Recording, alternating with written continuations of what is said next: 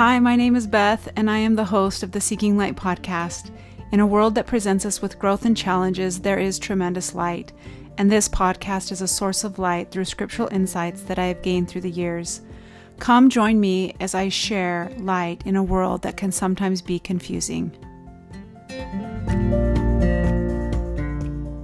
Before you begin to listen to this podcast interview with Blaine Renlisbacher, um, who is a man, marriage and family therapist and also a recovering pornography addict, um, I just wanted to kind of warn you so that if your children are present or there, it's a sensitive topic, and I want to make sure that, you know, um, I'm sensitive to those around you that are listening, and just wanted to give you a little warning that uh, he does talk about pornography addiction and his own experience, and then how he has come out of it into the light. So enjoy this interview with Blaine. Okay, I'd like to welcome everybody to Friday's interview, this podcast interview. I'm super excited about it. Um, I had shared with all of you um, last week when I released um, one of my Tuesday podcasts about pornography. I shared with you that I wanted to really shine a light on this topic and do everything that I could in my power to share more information and help any of you out there that are listening that have a family member that struggles with uh, pornography and, and, you know spouse a child um, a grandchild a person in your ward that you're serving that is in need of help. And um, today my guest is blaine renlisbacher and he is a marriage and family he has a marriage and family therapist degree from liberty university and he, um, in his life, battled with addiction early on, and he is here to share his story and also share some um, wonderful information about ways and tools that we can uh, overcome or find help in regards to pornography. So, Blaine, welcome to the podcast. Thank you. Glad to be here. Thank you for inviting me. Thank you so much. So, just to get started, Blaine, would you please share your story um, with my audience about your battle with pornography? Be happy to. Um, mine started really young. My first, um, my first memory was when I was five years old, um, and I know that's weird and kind of like freaky, but that's my that was my reality. I didn't know any different. I remember laying under my bed, fantasizing about mature, full developed women. And I I'm sure I was exposed. I had to have been exposed to something. I don't know what. I don't know um, what I'd seen. I have no recollection of that what that was, but I do specifically. I can remember right now exactly where I was, in what room I was, underneath my bed. Um, so that was my start, and it was it was soothing. That's what addiction is, right? we we do it not because we're losers uh, contrary to some people's beliefs but we do it because it makes us it pacifies it makes us feel good it calms us down right? If we didn't i mean why else would you do it? Right it's a form of a, a, buffer it's a buffer yeah, we use. It's a form of of of probably a good way to say it is a buffer it's just trying to help us cope now it's a terrible coping way to you know to cope but it's try to cope with our our feelings. And i've learned a lot about that over the years what those feelings derive from which feelings cause those those uh, that that angst you know that twisted inside and you just you feel so out of sorts you feel so uncomfortable that you need something to calm you down. Um, you know and people's you know i think I think there's less of a stigma than there used to be about pornography because it's everywhere and it's always, you know, it's it's shoved in our face every time you turn around, literally. Um, but there is definitely less of a stigma because people used to think you were like a freak of nature if you, you know, you looked at pornography. But it's really it doesn't matter what it is. It's alcohol, it's gaming, it's it's uh, TV shows, it's whatever you know drugs, Shopping. whatever. Yes, whatever that weakness is that makes that those bad feelings go away. Well, that's what it is. Um, the cure is the same, and the root is the same, but the surface is complete. You know, I think they're miles apart. But here's someone who just shops all the time, or here's one that gambles all the time, or here's one that looks at pornography. They're they're they're identical except for how they pursue or what what what that outlet is for them. So I was five. Uh, I don't remember a lot. Uh, I remember feeling. Uh, I remember feeling dirty a lot when I was a little boy, um, and I would talk and I'd swear sometimes it would make me feel that way. Um, and always, always, always had a crush on a girl. I mean, always from kindergarten forward. No, I was in love with, no, it was preschool. I remember being in love with my teacher in preschool. And, uh, and it wasn't like a cute little thing. It was like, I'm literally crazy about this girl or whatever. Right. Anyway, um, so that went through elementary school, uh, junior high. I discovered hormones, and that was like gas onto a fire. And then I was coming across or being encountered with girls every day that were actually starting to develop, and that was like freaking me out. And um, in a bad way, you know, in a in a in a in a poor bad thoughts way. And then in, uh, it just got worse through high school pornography wasn't a big thing though when I was a kid. It was mainly thoughts. I mean, because pornography really, I mean, it existed, but the internet didn't exist. And uh, you had to be so old to buy pornography, um, which I wasn't. But thoughts definitely were out of control and and uh, making out and different things with girls. Um, I was able to keep it at bay pretty much.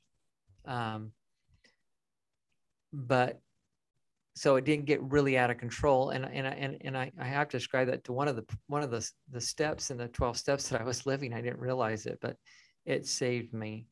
Um, but really it was just this continuous continuous um, barrage of thoughts and and bad desires. And and just wanting that that feel good right that that that that soothing uh, feelings because I felt so uncomfortable. And there's always spikes. And I've learned now I, on this side of it, I understand what those spikes are because I'm fine. I'm doing good. You know, there might be a month, you know, or might be three months when I was a kid or youth that I wouldn't have any problems. And then, you know, and where did this come from? I was doing so well. I thought I had this all under control. And, and now I'm such a loser. I can't believe I gave in again, you know, and, um, I always wanted to be a good person and i would go into uh, my bishop every time i acted out it didn't matter if i'd acted out a week before i would just meet with him and i said i need to meet with you again i need to meet with you again because i didn't i wanted so desperately to overcome this but i didn't even know what was wrong with me i didn't know i had an addiction um, i just thought in lack of a better word, I just thought I was just a horn dog. and I thought, if I get married, everything's good, right? anyway, um, I did I did go on a mission for my church and um, and went and went the right way and had worked everything out with my my ecclesiastical uh, leader, and then ended up struggling a little bit on my mission, but not very much. It was pretty good. And then I came home and I had I was free. You know, I'm I'm over 21 and I have no companion next to me. I really, oh my gosh, uh, the battles. I won. I won about battles, but I've I lost a lot of battles, and and my confidence all this time is is going down, right? Because it's just a direct correlation, right? When the more I give into it, the worse I feel about myself, and so I just would go down and spiral down, and and uh, then I would try different things. I would try wearing a bracelet to remind me. I would try um, uh, like I said, meeting with my my bishop every week, just whatever I could think of. Um, and I wasn't really creative. I mean, we always say, I've tried everything. And I realized, no, we tried three or four or five things. but I did try a bunch of different stuff. I remember fasting every single time I acted out. I would fast. And my mom's like, You're fasting again? What are you doing? I was like, Yeah, I was fasting because I was too embarrassed to talk about it. Um, and so I would fast and I would fast. And uh, just desperately wanting to do get away from this, but didn't know how. So, um, Blaine, can I ask you about just for mothers that are listening and grandmothers? Um, you said you were embarrassed, so you probably didn't talk to your mom and dad a lot, but what as parents can we do if we have a, a, son or a daughter that is feeling these feelings you're having and not really knowing where they're coming from? What looking back now what would you tell us? What what would we say? Well i came from a, a family where we had no money and my parents we had there was no sex in my parents life right and come to find out there was a lot of money and there was plenty of that going on but it was just taboo. We didn't talk about those things at all. I mean, zero.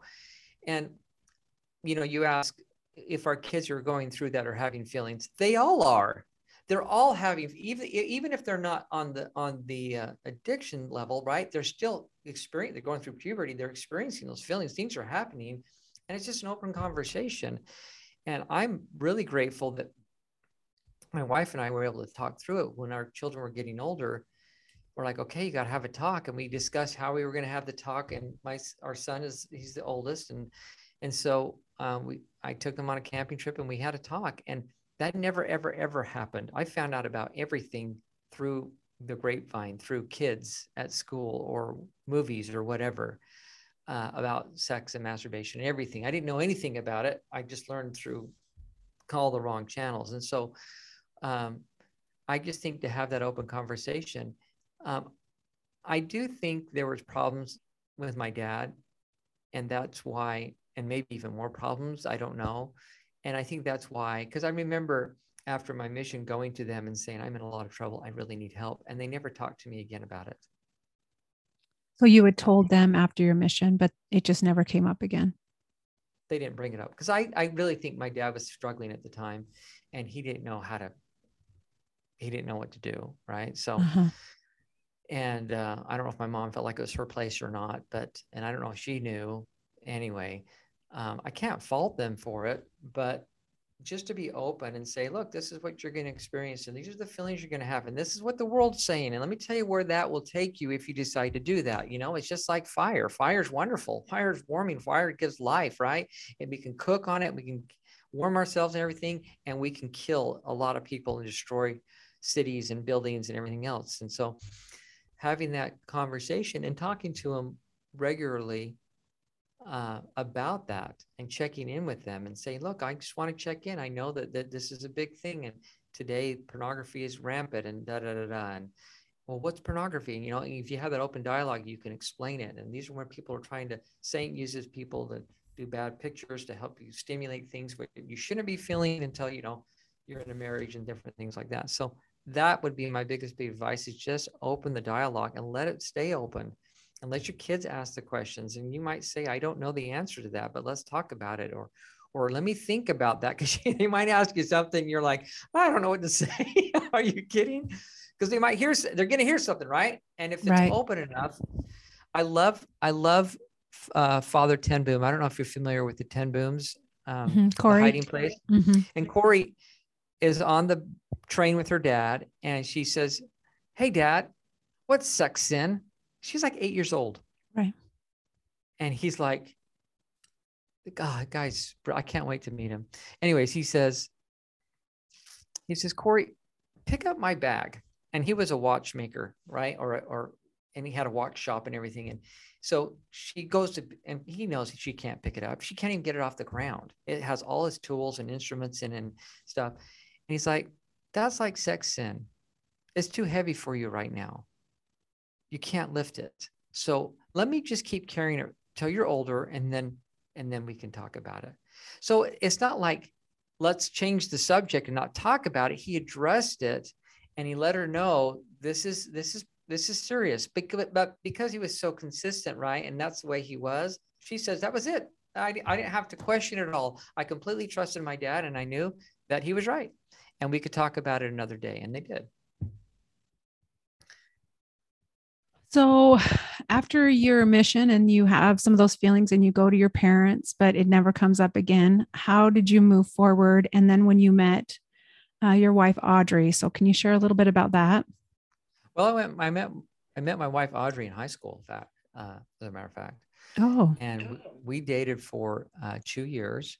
And then um, I went on my mission and Audrey was like, she just she boggles my mind. She she just is so perfect for me. She was like stylish. She was super good looking. She was fit and all the things, but she was a rock. I mean, a rock. And you know, it's really interesting because I met with. I was telling you, like I told you, I was meeting with my bishop regularly, and he's like, Blaine. One t- one time in one of the interviews, he's like, Blaine, I think you need to get a girlfriend. Now, you tell me what bishop in his right mind would tell someone like me, under the conditions I explained, to get a girlfriend. so then he says, How about this girl? I was like, No, I'll take care of it. Anyway, I find Audrey. I mean, within a month. And I just fall head over heels. And um, she's the one that helped me with step step uh, 11 and that's what kept me clean for so long and that was like do you it's, it's, it's maintaining a contact with god on a regular basis um, and incre- improving our contact with him and so she's like well do you read your scriptures every day? And i said no should i? We grew up in the same religion right? And i'm 16 or 17 years old and i was like i'm supposed to read every day? It's like you don't read every day? So uh, i was crazy about her so i wanted to impress her. So i've missed like 10 days since then. So 33 years and I've missed maybe 10 days. And it's completely saved me. I know it would have spiraled completely out of control, but because I had that constant influx of God in my life and his spirit, it countered all this evil that and this this uh, natural way, not I shouldn't say natural, but the way that I had whatever I was whatever I was uh, what's the word? Um, whatever influenced me or whatever when I was a child that sent me down that path that really, really countered it. So then I went on my mission, and right before I got home, and I had about six months left, I got a letter from Audrey saying that she was going on going on a mission herself, and so we were apart for three years.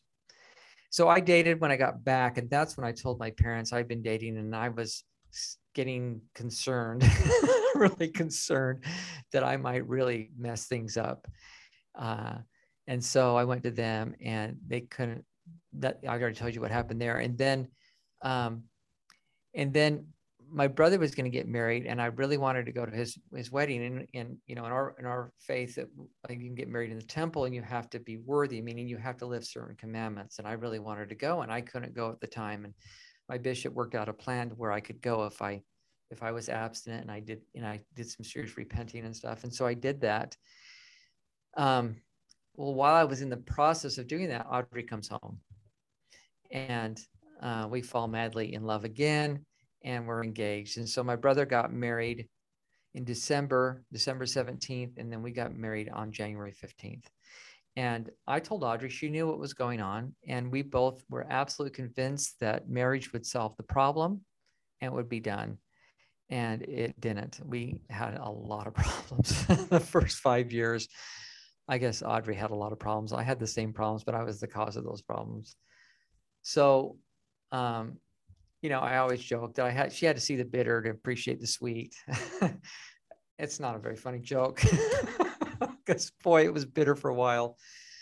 It didn't solve the problem because the problem isn't the fact that there's pornography. The problem isn't the fact that there's there's uh, beautiful women out there. That's not the problem. The problem is in here in your brain. Yeah, and how to cope. When I'm feeling out of sorts, I don't know how to. When I'm feeling like this, this I don't know how to describe it other than this, this tension, feeling this tension inside of me, and I'm being pulled, and I have to get relief. I don't even realize that's going on. I just like, oh my heck, I. It's. I say it's like, okay, what do you want for breakfast, right? What what pornography internet site, internet site do you want to get on? It's almost like that. The the, the feelings of of, of, of the, the, the, the tension is so great that you, that soothing, just the thought of getting on pornography makes me feel better. So it's not a question if I'm going to get on. I'm getting, I mean, there's no, I'm, I'm not, I don't even think it through. I'm just on. All of a sudden I'm on and I'm looking. And then when I'm done, I feel like a loser. I feel worse than I did before. I don't have that tension because it's it's alleviated, for a little bit, but I, I, lost my train of thought. I've lost the tension basically for for a short period of time, but that but that that need is so great, and that just keeps and that comes back, and then it might disappear, like I said before, for a month or two or three. But I didn't know what caused it, and I do now. So Blaine, what is it about some of um, our minds that see pornography and literally shun it? Like we don't want anything to do with it. We stay away from it. Um there and when we feel tension we go to something else. If it's food if it's whatever i don't know. Um what is it then? What is it in the brain that causes some individuals like in your brain to say this is the route i've got to go to feel that tension release and feel better and feel comforted and then feel like crap so what what is it? I don't know i don't know that answer i can i can guess you know, the abused goes back to the abuser. Why? I mean, we have there's countless stories of the abuser going, the, the abused going back to the abuser. You're like, you're kidding me, right? You're setting yourself up to get hit again, right? Or um, you're really going to drink again. But but there was a time I think in the history that that warped things and it went to a particular whatever right? It was it was the the get the quick fix. It was a little comment that the parent made about we're broke. We never have any money. And so now this this i got to get money. I got to get money. I got to get money. And i got to or or whatever right? Or i saw this thing at a at, at, at the wrong time in my life and it had this horrible impression on me. But for some reason i go back to that to get that it, it creates these soothing feelings. So I don't I don't really know the answer. That's just kind of my guess, kind of just a guess what what would be causing that. But there is something in the past that lends somebody to that. Now I do know that there was there was sexual problems in my with my dad and with some of my extended family. So I'm sure mine probably stemmed from that. I know people with eating disorders that a lot of time their parents have eating disorders, right? Or alcoholics will, or they do the flip, right? You have the alcoholic, the next generation does, they won't even touch a drop. And then the next one, they go all out. It's like, oh yeah, I want to try it. Is part of it hereditary? I don't think so. My personal opinion is it's just kind of learned, right? They just see it. That's what they're around. That's what the people talk about and stuff. I could be wrong, but that's my guesstimate. Is that is that too No. Vague? No, no, no, because I think I mean that's how I feel inside. I I don't really even know why certain brains are drawn to it and why others say I don't want anything to do with this or they've looked at it for years because they grew up with it. Um, I know individuals that grew up um, viewing pornography. And then when they found the gospel and decided to uh, join the church and be baptized, they literally just walked away from it in a day. Yeah, but that's not an addicted person. I had a friend and, you know, I told him in confidence, he's like, I was like, I don't know why I'm telling you this. He's like, well, because I struggle with the same thing. And I was like, oh. so I told him, yeah, I'm an addict. And I said, you should really check in. He's like, I'm not an addict. And I said, you're not? He said, no. I said, well, then stop. He's like, what do you mean? I said, don't ever look at it again. If you're not an addict, you don't need ever to look at it again. And he did. he hasn't gone back to it in years because he didn't, he wasn't doing it. He was single at the time, more difficult, right? It's just, and he'd already been married. So he'd been divorced. Um, so that's much more difficult. But yeah, the, the, the true addict wants to stop, but can't stop. They don't know how to stop. And they're in they're doing it and they're like, "What am I doing? Why am I doing this again? I'm such a loser. I can't believe I would do this." While they do it, it's this vicious, horrendous. It's those flaxen cords that are wrapped around your neck and you just can't breathe. And you're like, oh God, what am I going to do? How am I going to get out of this? You know, I'm 25 or now I'm 30 and I'm 35 and I got six kids. What am I going to do? And you're freaking out. And then you turn 40 and you think, I am going to hell. This is my story. I'm going to hell. I know I'm going to hell because I'm very clear what's right and what's wrong. And I desire wrong. I don't have charity. It's obvious because charity suffereth long and well, desires no evil, right? And mm-hmm. I desire evil. And so I, am not going to go through that 20 years of history, but basically it was till 40 that I would be in and out, in and out, in and out, in and out. And I would be on top of the world. I got this conquered and then, and what in the world would it come from? Hit me from totally from, you know, blindsided, I thought at the time. And uh, so when I was 40, I, uh, I, w- I got humbled. I, I read a book. It was just a, a, a series of events, of God directed events. I was taking a class. Now, believe me, things had gotten a lot better, and they had gotten better because I distracted myself. I started studying the classics, and uh, I just loved them. And I would listen to them, and I drove a lot for work. And I would listen to the classics as I drove, and they would pull me in. So I was listening to, I remember listening to War and Peace. It was like 40 hours of listening, but I would listen, listen the whole thing, and Les Miserables, and I mean, tons and tons and tons of books, not just the huge ones, a bunch of small ones and everything. And so that really distracted me because it kept my mind distracted, which is a great uh, coping tool. It can help. It's a great management tool. It's not going to solve the problem, but it's definitely going to help in in the instant, right? Um, and so that was so things were getting better and better. And so I was taking a class, and they wanted it was a class on C.S. Lewis, and they wanted us to read a certain book. And I said, I've read all those books. I've read all those C.S. Lewis books you're recommending. Can I switch one out? And I said, How about this one I haven't read? They said, Nope. You could read The Problem of Pain, though. And I was like, I've never read that. I'll do that. So I don't remember anything about the book. Well, from that reading, I've read it since. But he, there's one line that stood out. He says, Just because time has gone by doesn't mean you've repented of a sin. You actually have to repent. Now, I don't know why that struck me so so forcefully because I had been in Bishop's office my whole life on a regular basis to for, to confess and, and to repent. But it did, and it got me thinking, and I was like, man, uh, holy cow, what am I going to do? And and uh, so my next thought was, you know what? I had to track how often I act out because it was really quite mild, and I was like, you know, I'm doing pretty dang good but I think I probably should track. So I did. And I found a place in my phone. Did I have a phone at that time? I think I did have an iPhone. And um, I had all kinds of restrictions on it. I, I had a computer where I could only go to six websites. and I go into a thing and they're like, pull that site. It's like, I can't. Why not? I just, I just, I can't do that. Why can't you?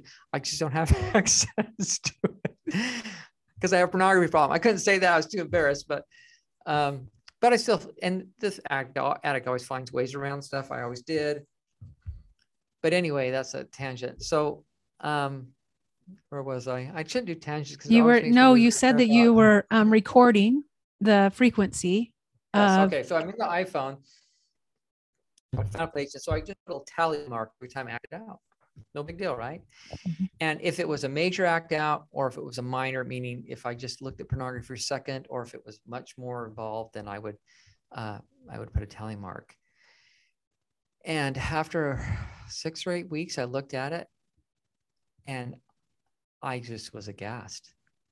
I it wasn't it wasn't what I was looking at because that was much more minor and what I was being involved in, but it was the frequency that scared the life out of me.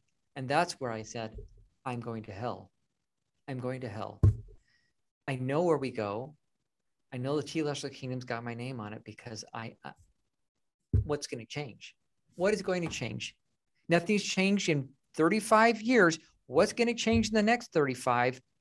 nothing's going to change. And I've tried everything, which is a lie. I think it's a lie from Satan because once we think that, then we think, well, we really have. we haven't, right? right? So we shut down all options. And um, it drove me to my knees. You know, you said in your last podcast that we got to slay dragons, right? Yeah. Or something like that. Yeah. Slaying a dragon, the way you slay the dragon is you get submissive. It's the only way to do it you have to submit to God's will. And it's hard. It's one of the hardest things and the most empowering thing that an individual can do. It changed everything. When I went, when I went on my knees, I would pray for 10 to 15 minutes a day. Now, usually I'll say my prayer for a couple minutes, right? If I get a long prayer in, it was five minutes. And I changed that to about, I would go at least 10 minutes, maybe 15, and I would pray morning and I would pray night. And I wouldn't miss I remember praying at one o'clock in the afternoon. I was selling homes. I was in a model home. I'd go upstairs and start praying because I hadn't got my morning prayer in yet. And I would beg God. I would, oh, I would just beg and say, please, please, please, God, save me. I don't know what to do. I don't know how to overcome this. I don't know how I'm trapped. I'm stuck. I I've done this my whole life. I don't know anything else. I don't know how to get, I don't have the first clue. I even, I didn't tell you this, but I went to Sexaholics Anonymous right after my mission for a year or a year and a half. Didn't have a clue. And so I figured nothing would work, right? And I would, I would pictures to God. I would say, well, you know, you promise that you're bound if we do what you say. Right. Or Doctrine and, and, and Covenants 8210. And I would say, uh, if you ask anything, whatsoever you ask, it shall be done unto you. So I'm asking right now, and you say, pray with charity, pray that you'll have charity with all your heart. And I said, I'm praying, give me charity with all my heart. Beg you, give me charity because I because I desire evil, and that's not charity. I know I don't have charity. And I kept just praying for four months pleading with God that He would hear my prayers, that He would save me. Well, about three and a half months into it, my wife spoke at a conference and a homeschool conference, and a lady came up to her at the end of it and said, Thank you so much. You're exactly what I needed to hear. Can I get in touch with you? And she said, Well, sure. Great. So she left. She's from a different state. So she calls her and says, I want you to come to my community and speak to them. And she says, okay, when is it at? And when, what would you like me to talk about? And all this stuff. And she said, just what you did over there and da, da, da, da. She's like, well, let me talk to my husband. I'll let you know. So Audrey comes to me and says, hey, can you do it? And I said, sure, $1,500. Now, that's not a lot of money. I get that. but you know how much money we made on speaking fees prior to that? Big goose egg. And not only that, it was generally negative because we would print stuff off and it never counted for any of our time right? Either my time watching kids or doing stuff or her time for prepping the hour she would spend prepping for giving speeches and this was going to be a whole day workshop that she was going to give. I said $1500 she's like no way. I said $1500 or no, I'm, I, I'm not i'm not i'm not consenting to it. No way. And my wife's like are you serious? I was like are you kidding you got to fly over there and you've got to take three days and blah, blah, blah, blah, blah. I said, no way, $1,500. And so that was the very beginning of, of um, when we started to, to form our, our, our corporation and stuff. But anyway, uh, she told her and the lady said, okay. and we're like, really? so um, Audrey flew down there. Lady picks her up the airport. They're in the car and they're in the car. I don't know how long, a few minutes, my wife said. And she says, just want to let you know my husband is a recovered pornography addict. And my wife's like, huh? Why are you telling me this? I don't even know you from Adam. And she would talk to her about it every time they had the opportunity when the two of them were together for the next for the next two or three days which was really weird. I mean, it was weird in that they didn't know each other. And Audrey started feeling pressure to tell her about me. Now, Audrey is a saint for sure, but she'd only talked to one person in our entire marriage about my addiction. And that's because she came to me one day and said, I can't do this alone anymore. I need help. I need to talk to someone. Who can I talk to? I was like, Are you serious? so she uh, she talked to her mom, but that's it. Only person knew. And so she kept feeling more and more pressure to tell this lady, which went contrary to everything she'd been doing for how many years have been married at that time? 18 years. And finally, she just gave in. And it was the spirit prompting her to tell her. And the lady says, Oh, really? Because she says, My husband struggles with that also. She's like, Oh, well, that's good. She says, If I give you a book, will you promise to read it? And we're all about books. My wife's like, Well, yeah. So she hands her a book and my wife comes home and she tells me about her experience. I was like, well, that's really weird. So we start reading through the book and we get to page 59 or 60, whatever. And it says, write down everything you've ever done wrong in your entire life. Now, that would have been a better punchline, but I forgot part of the story.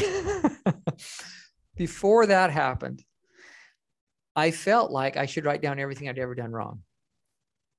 And I did. And I told Audrey that I said, I feel like I'm supposed to write down everything I've ever done wrong. I mean, not just regarding the sexual addiction and, and the pornography, but regarding um, anything like poor financial decisions, right? Or breaking up with a girl and, and hurting her, right? Uh, or whatever it was, right? And when I got the list done, I said, Well, what am I supposed to do with this list, Audrey? She's like, I have no idea. You're the one that told me you're supposed to write the list. I went up in the mountains and I had the list and I was like, What am I supposed to do here? And I was like, Here's the first thing. And it was like in kindergarten. And I was like, This is weird. This is so weird. And so I just left. And then the thing happened with the lady down there. And then we opened the book and it said, Write down everything you've ever done wrong. And we were freaking out and because it was it was a like a second witness to you that your line of thinking was led by the spirit right yeah and i'm really sorry i blew the punchline on that no that's okay that's exactly what happened but it was this it was a series of events the fact that i would read the problem with pain the fact that i felt like i should write everything down the fact that um, that Audrey, we charged a speaking fee, and she actually said yes, that she felt prompted to tell Audrey about her husband, that Audrey felt prompted to tell her about me. The fact that she gave her the book, we read the book, and then it was confirmed. All that was a miracle. And it was a direct answer to my prayer. So I would go through the book, and this was the Alcoholics Anonymous book. And people will ask me, Well, are you using the ARP program from our church? And I was like, Well, no, because God didn't give me that book. and um, and I I've been to ARP. I think the problem with uh, the addiction recovery program, that's why it's called ARP, is the stories in the book. There's no stories in the addiction recovery program. There's also no there's no sponsorship, which I think is a is um, I think that's a handicap. Um, in my personal opinion. Plus, I felt like, and this wasn't against anybody. It's just, and it's not. I'm not. I don't want to talk bad about the addiction recovery program in the church because I think they do well but I think I think there's a lot of ignorance around it because they call people that don't know, they don't understand it, they don't know what they're going through. Um, that's why the AA has been so successful is because when someone comes in and you've got the shakes, it's like I was shaking there about eight months ago, you know, and I've changed. I know exactly what you're what you're going through because I've been there. I've been in the gutter. You know, I've snuck money to go get a drink or whatever, right? Mm-hmm. Uh, like I tell you, you're getting on and you're like, why am I getting on the internet again? I know this is wrong. And why did I blow it? Why did I, why am I so stupid? And da, da, da. Um, so, um, I have a tendency to do tangents and lose my train of thought. You're, you're picking up on that, right? Um, okay. Well, Blaine, I want to know this. What? You're 40. You have this, like, you feel like I'm going to go to hell. I have no charity. I need help. Audrey has this experience where this woman that she doesn't even know she confides in her. At this time, were you getting your degree in man- marriage and family therapy? Were you, what oh. was transforming for you that really made you decide, I've got to, I'm going to change this and I'm going to figure this out to not return to this? We decided to go back to school, meaning me. And so I was finishing up a bachelor's degree at the time. Okay. I'm pretty sure I was going to go into some type of counseling uh, master's degree because I wanted to help people, but um, in in that way, right? Um, I think all professions can be helpful or most, but I wanted to help people feel better and be and and and be better, be be their best selves.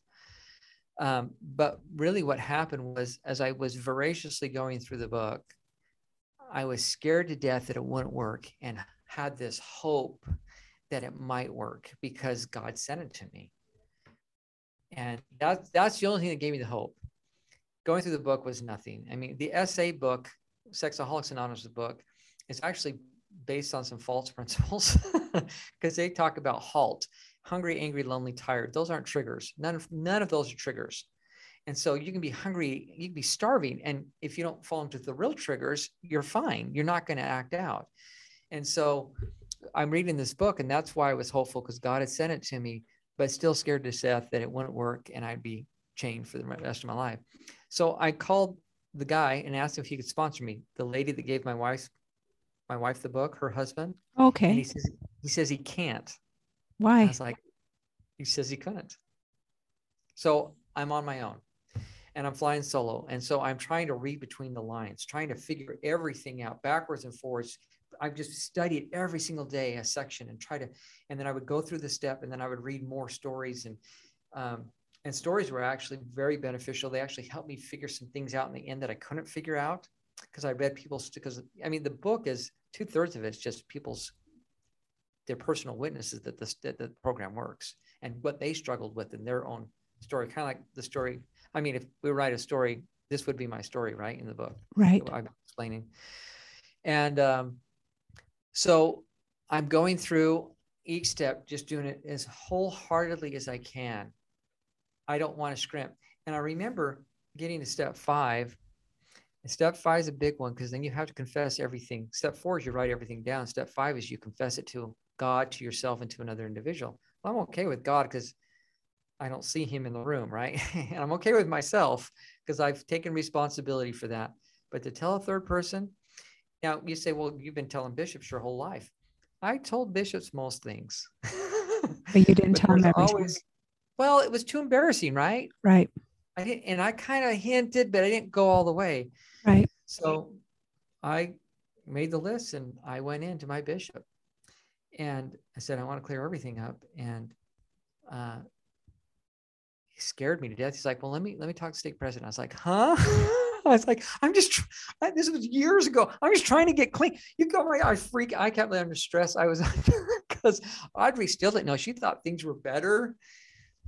I ended up telling her about the book and everything and the, and the miracles and everything. And uh, we laugh at it now, but it wasn't funny back then. but anyways, and he's like, oh, you're fine. When we got together, we met back together. He said, you're fine and stuff like that. But, um, then I remember being on, I don't want to talk negatively about ARP, but it was like going to a funeral. It was so depressing. And I'd go there and it's like, this is so depressing. We should be excited.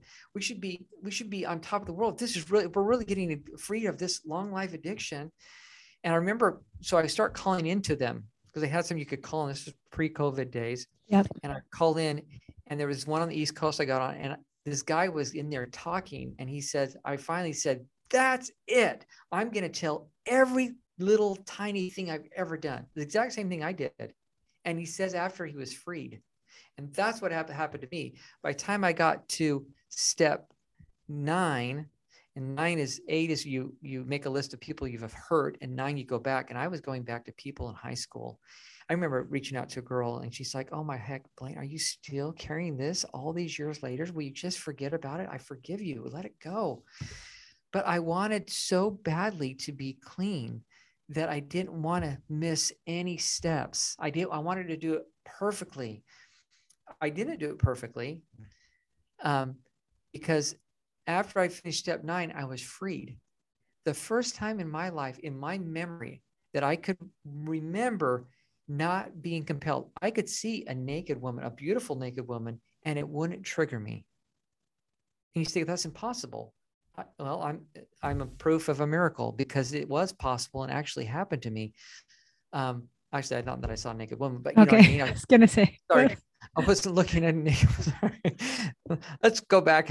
Yeah, yeah, yeah.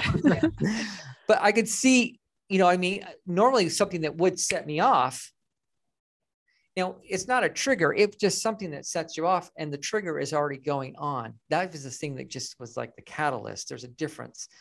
Um, but it would really get me. It would just whoa, and I'd be, I got to get on the internet. I got to, you know what I mean, or or I got to get on pornography. But that it, it wouldn't be that way. And I was like in a bubble. I really felt like I was in this impenetrable bubble, and I would just go down, and I would, and I mean, because I looked for years you know, look at women when they, whatever, walking or whatever. And uh, I didn't want to. And there's plenty of battles when I didn't. I'm not saying I was like a pervert, but it was always a temptation and it was always the want to go look, right? And I would, and there's plenty of times I wouldn't, and I would fight it and fight it and fight it. It was always a fight. The fight was gone. There was no fight. It was just the whole thing had been taken away from me. After step nine.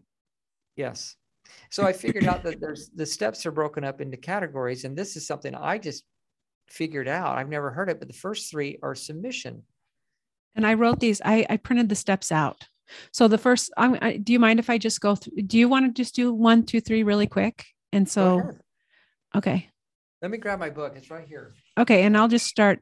So, first step is we admit that we are powerless and that our lives have become unmanageable. Step two is we be we come to believe that a power greater than ourselves could restore us to sanity. And step three is we made a decision to turn our will and our lives over to the care of God as we understand Him. Yes, that step one is crucial, and you have to admit it. If you're going to justify it away, even if you're a heterosexual, if you're going to justify or rationalize away that I'm just that way, all guys look at it. I remember having one woman tell me, "Yo, the guys looking the little magazines," and I'm like, "You have any idea what you just said? It's not little magazines. This stuff is hardcore uh, from Satan. It's it's evil. It's just wrong, in every sense of the word. It it ruins women's lives, and it ruins it. it, uh, it ruins. Uh, it will ruin a sex life between a husband and a wife.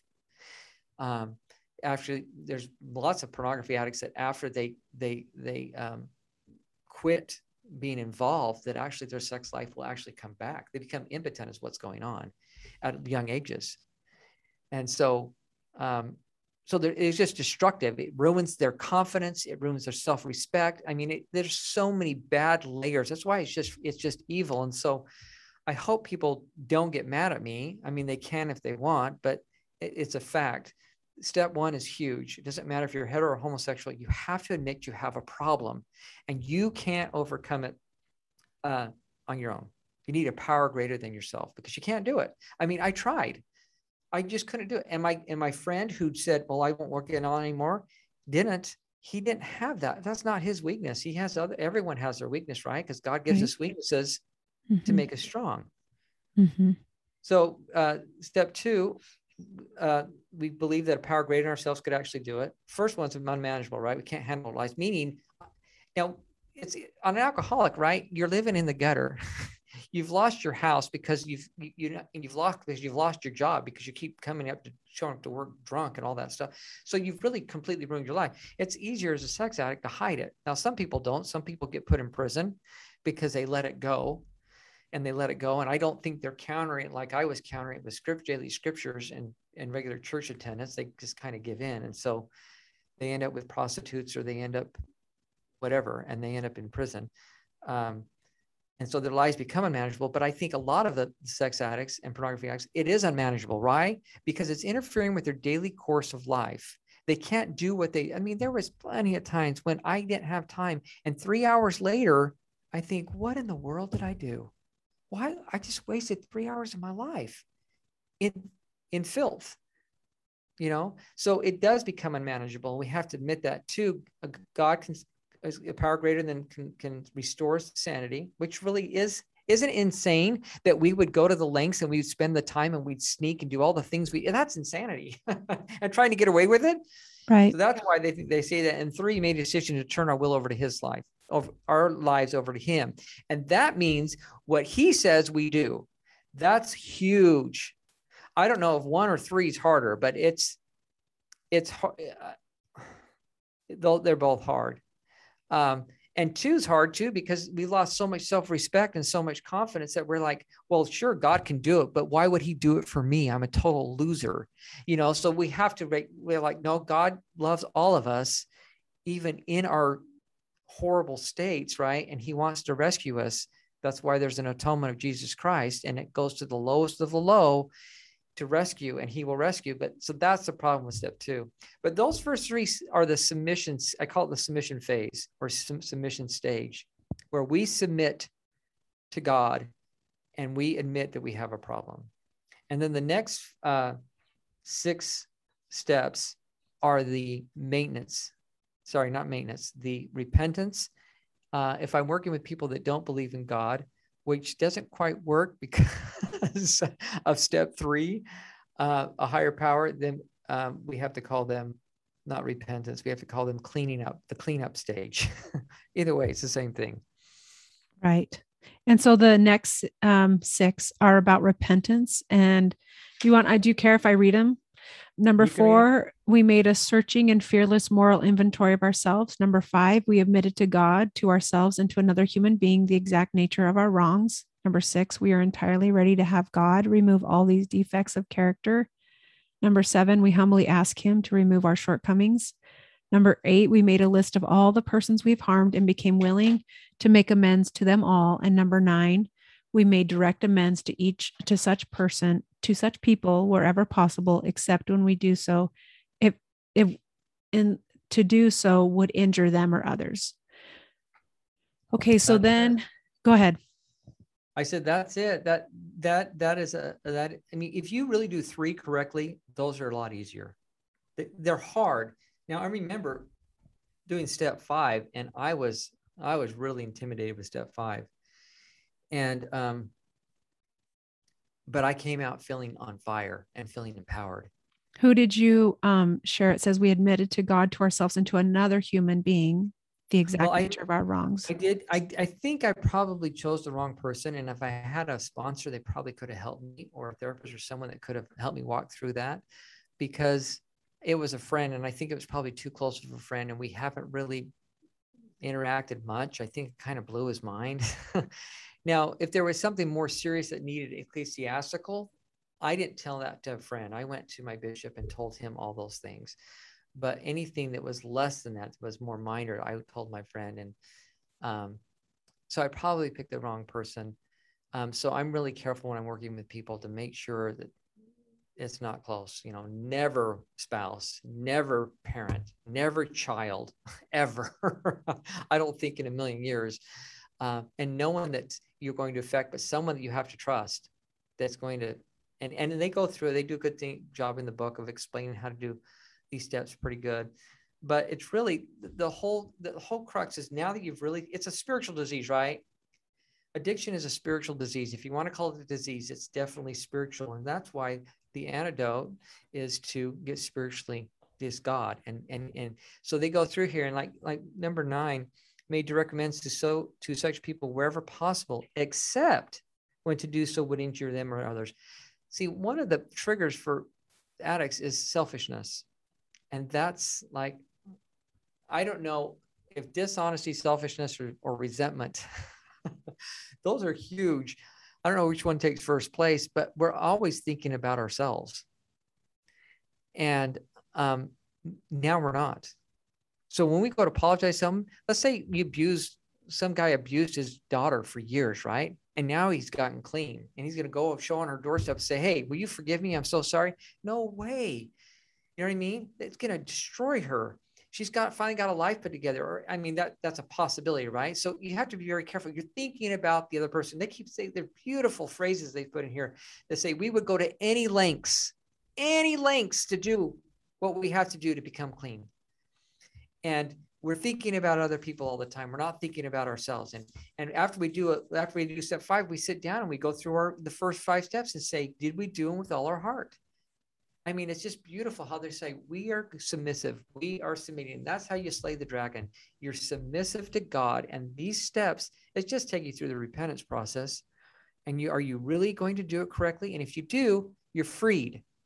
You don't have to do all twelve. You only have to do nine and you are so what about the last three then blaine? Those are, what? those are maintenance steps. Okay so but i also want you to talk about your exam like what you um the tools that you say when somebody has come to a place where they have abandoned it but they might have a relapse. There are things that you see that re- with resentment dishonesty fear self selfishness and self-pity so, will you talk a little bit about that in conjunction with Absolutely. the 12 steps? Well, that's when I had my first relapse and talk about panic stricken. I mean, because I'd had four months of like I'm in this bubble and I'm free. And then I'm driving down the street and I see this woman. I was like, wow, she looks great. And I was like, oh, what's going on? And I, it, was, it almost took my breath away. I was scared. I mean, really scared what to do, what to do, what to do. And so I started praying now, if I would have been more submissive, it just wouldn't, I wouldn't have relapsed.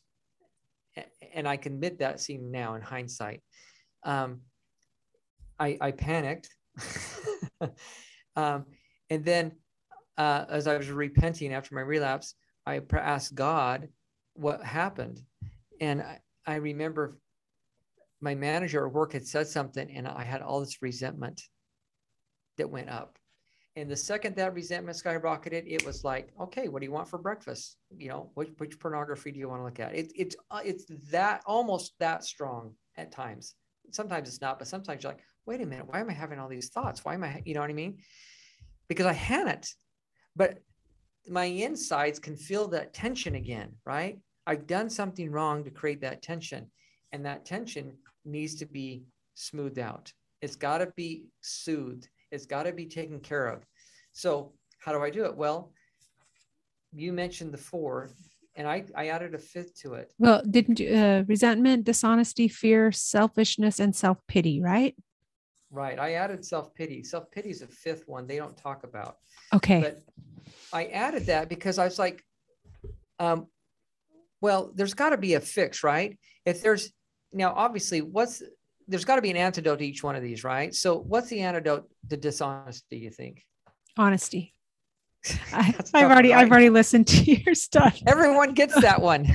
Even if you haven't listened to it, everyone's like, well, the honesty. Right. Yeah. So I was like, okay, well, that makes sense. I've got to be totally honest. And in in an AA, they always say you're only as sick as your secrets, right? Because if you're keeping secrets, you're being dishonest. And and the dishonesty can be like not telling all the truth. The dishonesty is trying to appear different and da da da. So yeah. So Blaine, I want you to give examples with each one of like uh, in an addictive brain, so that you, mm-hmm. you just gave one with the dishonesty, being honest, like not having the secrets.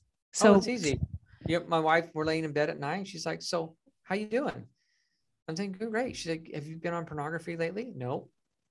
I was on yesterday, but I lied because I didn't want to break her heart again. And I'm just rationalizing my mind. Well, it's okay because things are way better and I don't want her to feel brokenhearted. Right. Or I was on, or I was on two weeks ago, or I'm scared to death. She's going to ask me because I was on today. and I try to avoid those conversations and try to avoid the places where she could ask me so I don't have to lie. Um, it could be it, it doesn't matter what it is it's any type of dishonesty you can cheat on your taxes well there you go. And you can say well the government's doing this and i agree. It was really hard to pay taxes this year. But whatever it is right if it's dishonest it will trigger you okay. if you're an addict. Okay. Okay? Okay the next one. What, what do you have on it? I wrote down resentment. I've resentment. got resent yeah. You know addicts are oozing. It's probably the wrong word, but it's probably grosser than that with resentment, right? I could resent someone at the drop of a hat. I could resent people that didn't even do anything intentionally to hurt me. I just misinterpreted the situation and I'm full of resentment. I can't stop. What a pig. I can't believe they do that. Blah, blah, blah, blah, blah, blah, blah. And I'm a I'm a card carrying Christian and have been my whole life. but I was I just was so upset with how dare they do this um, when I was going through the repentance process, I you list all the people you've hurt too. I mean, all the people you resent, and I listed. Uh, I had politicians on there that I I knew they knew better, right? And I don't know them. I've never even met them. I just know what kind of things they're backing, and I know it's going contrary to true principles of government and economics. Um, matter of fact, it was like Christmas what they were doing back then compared to what they're doing today. but I see it and or I knew it because I had a good enough education and I knew the laws, the principles of government that they were they were breaking. And and my wife said, So you're telling me if you grew up in his same home and his same parents and same teachers, same influences, you would have done different when they did. I said, Absolutely, absolutely. She's like, You are so full of garbage. You cannot say that. I said, Yes, I can. And I just did. I would never do what they did. She's like, You don't know that. She was right, but I fought her for a while. And eventually I caved in and said, I don't know that. And so, what do you think the antidote? I'm going to put you on the spot. What do you think the antidote is to, to uh, resentment? Love. A form of love, yes. Okay. It's forgiveness. Forgiveness. So I had to forgive these politicians.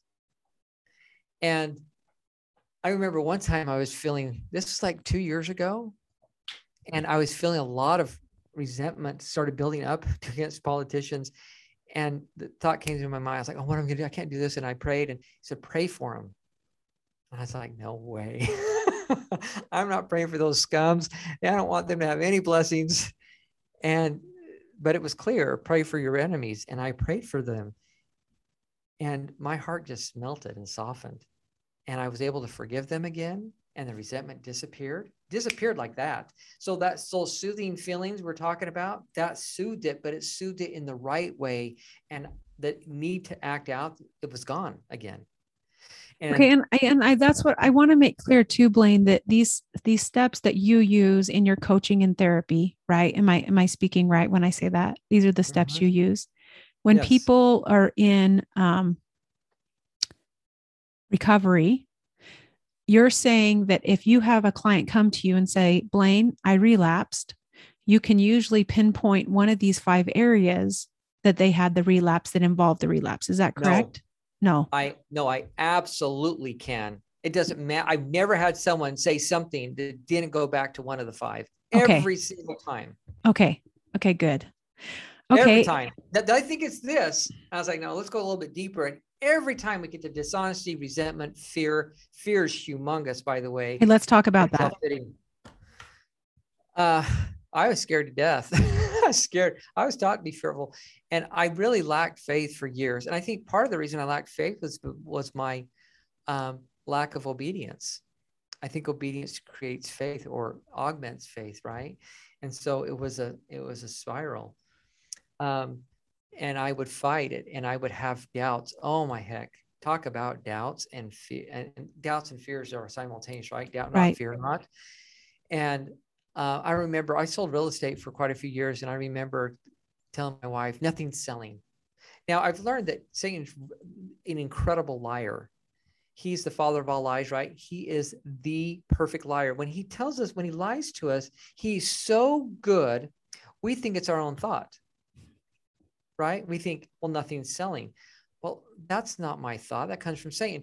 And worse than that, we'll say stuff like, I am a loser. Now, Satan doesn't say you are a loser. He says, I am a loser. And in our minds, and we repeat, well, I am a loser. And we think it's our own thought. He's brilliant as far as an evil, whatever, right? And so, but the fear is is crippling. The fear is crippling. And obviously the antidote to fear is faith.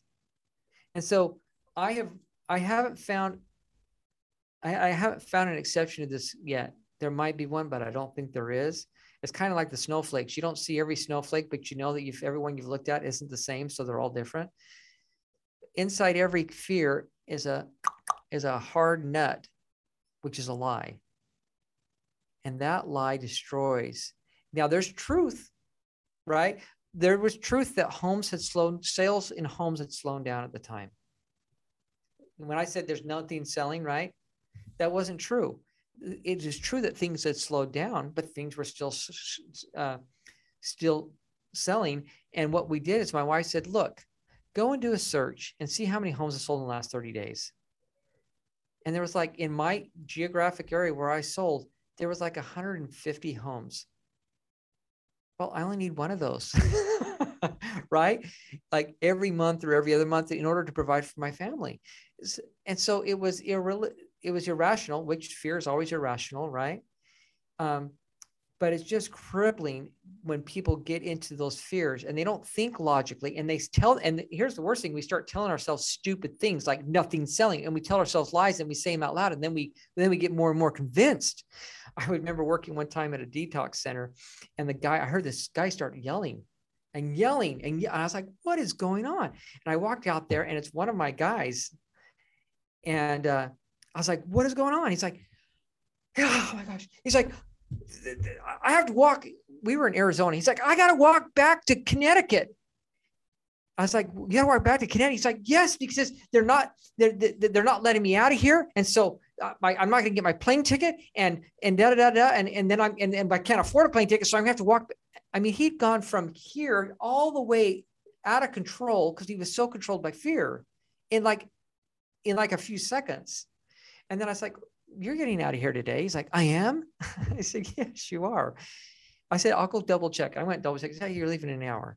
But he got into the fear. Now, if he wasn't in the detox center, I promise you he would have been drinking at that point because he had those, he was feeling so much tension inside, he had to soothe that. So we have to bolster our our faith. We have to bolster our faith, and we do that through um, through preparation, because when you're prepared, you shall not fear. Right. And we do it through we do it through reason. We think logically about stuff, and fear is never logical; it's completely illogical. So we have to slow down and and and pace ourselves, or or and work through it until we can say, okay, this is what's going on. Now, it may not be as pretty as, as you think, but it's definitely not as evil and dark as you think because that's the lie. You know what, Blaine? It just got me thinking. Um, my podcast that I did on pornography last week. Remember, Moroni, he built pickets and timbers and dug deep ditches and towers. He layered, he layered it up and he was prepared.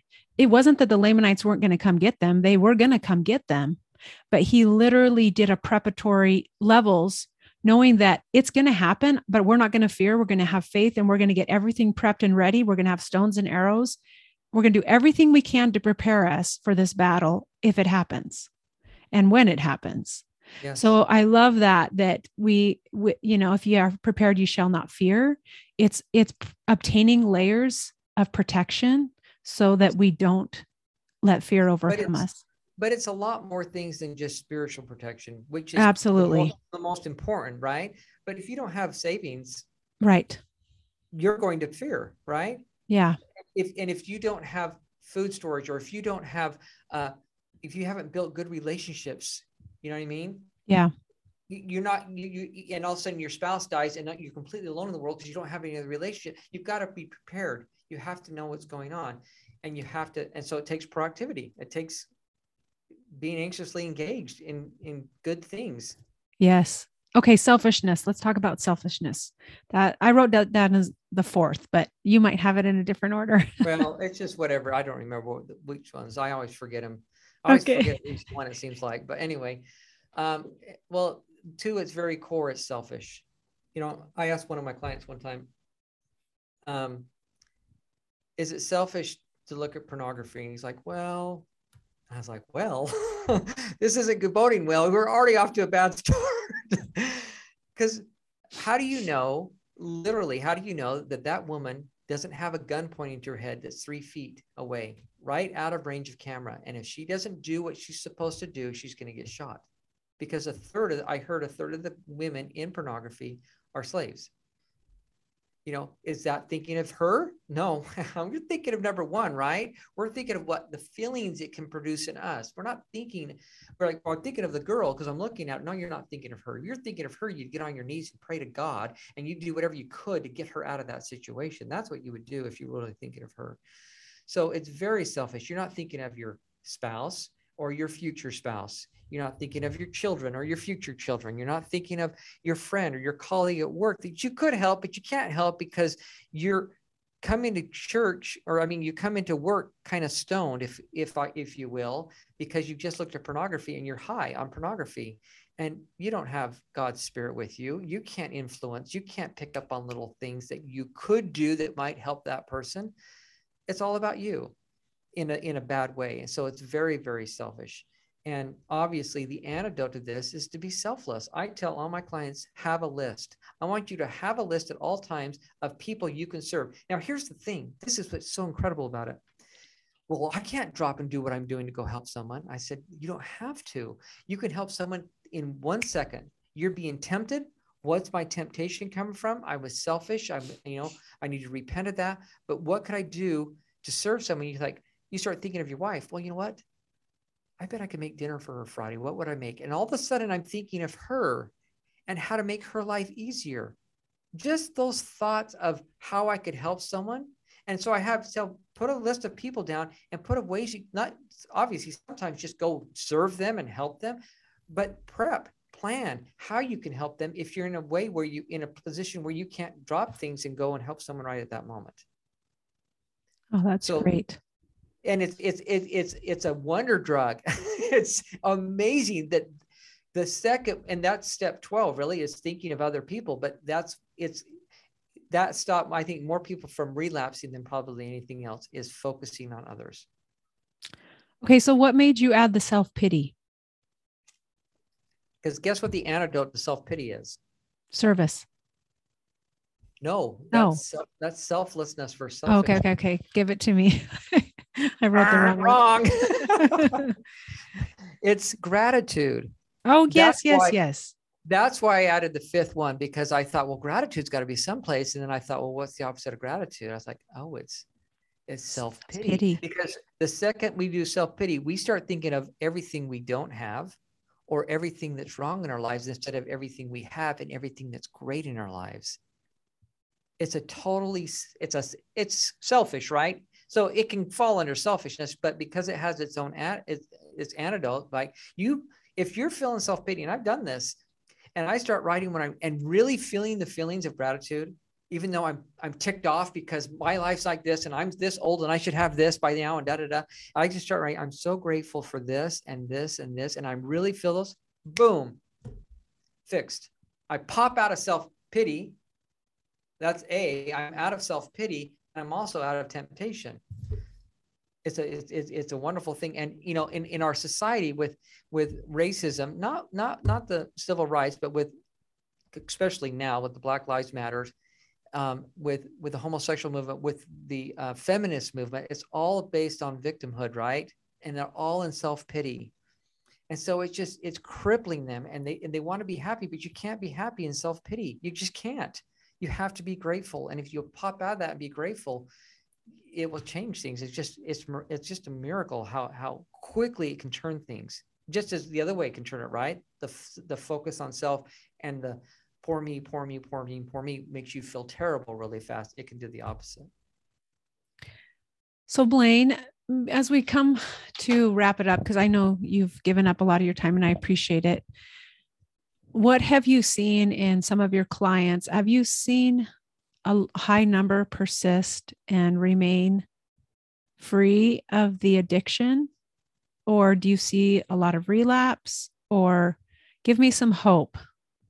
Give you hope. The ones that do it uh, are good. I don't know of one going back into relapse. Now they might have had some relapses, but I don't know of any that have gone into full born back into the addiction um, and thrown in the towel. Um, but the problem, the problem is the submission. The problem is slaying the dragon. And they've got the sword out and they're about to cut and they're about to slay that dragon. And then they're like, well, I don't want to do step five. It's too embarrassing. I don't want to clean out every corner and nook of my of my soul because it's too ugly and it's too I don't want to touch it. And so they don't do the steps all the way. They generally drop out. So they, and I don't know what happens to them. They drop out and I, and I don't see them.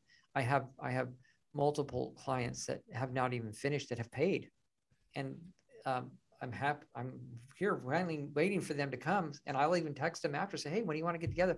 There's no reply. They haven't finished the steps, and they don't want to finish the steps. It's too painful. They don't understand that the pain to go through the steps is painful, but it's so much less pain than not going through the steps. And the problem with going through this, I mean, the problem with not going through the steps is it's there's no end in sight.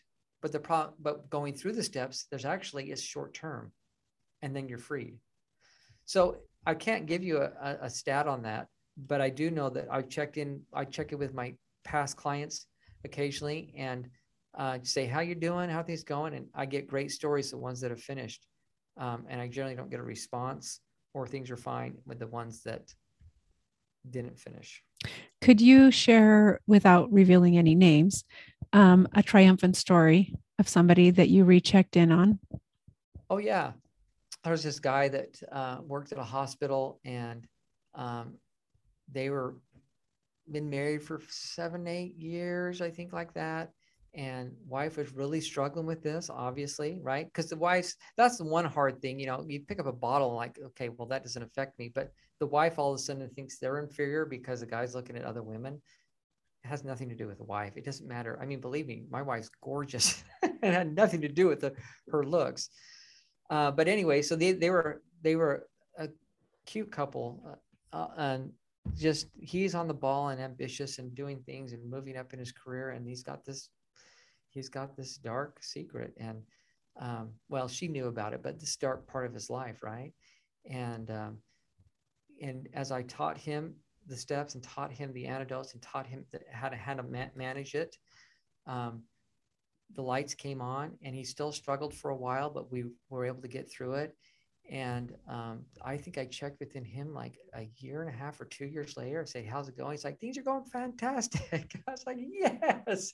He said, "I'm doing really well. I haven't had any relapses, and and uh, my wife and I are closer than ever." And it was it was awesome, and that can be for everyone. It really can. Uh, and people have lost spouses, and they can have a bright future still. Yeah and they can feel peace that's the greatest thing you know happiness happiness is overrated but peace peace in this life i'm telling you it's the most beautiful thing and anyone can have it it's just a decision if they're going to submit or not. Okay blaine i can't thank you enough i but there's a question i ask everybody at the end of my podcast. Um, but I just want to tell you before we end how grateful I am that you took the time to share and I really hope that those of you that are listening feel like you've gotten some answers or you have learned something new that you didn't know that can help you in your life. But the last thing I ask everybody I interview is how do you seek light on a daily or regular basis in your life? Um, you know, I was going to say this earlier on step six, it talks about um, going through our lives and pointing out all the how's it say it? The um, defects of character. Yeah, having God remove all the defects of character. I was actually I says I went so I flew solo to go through it.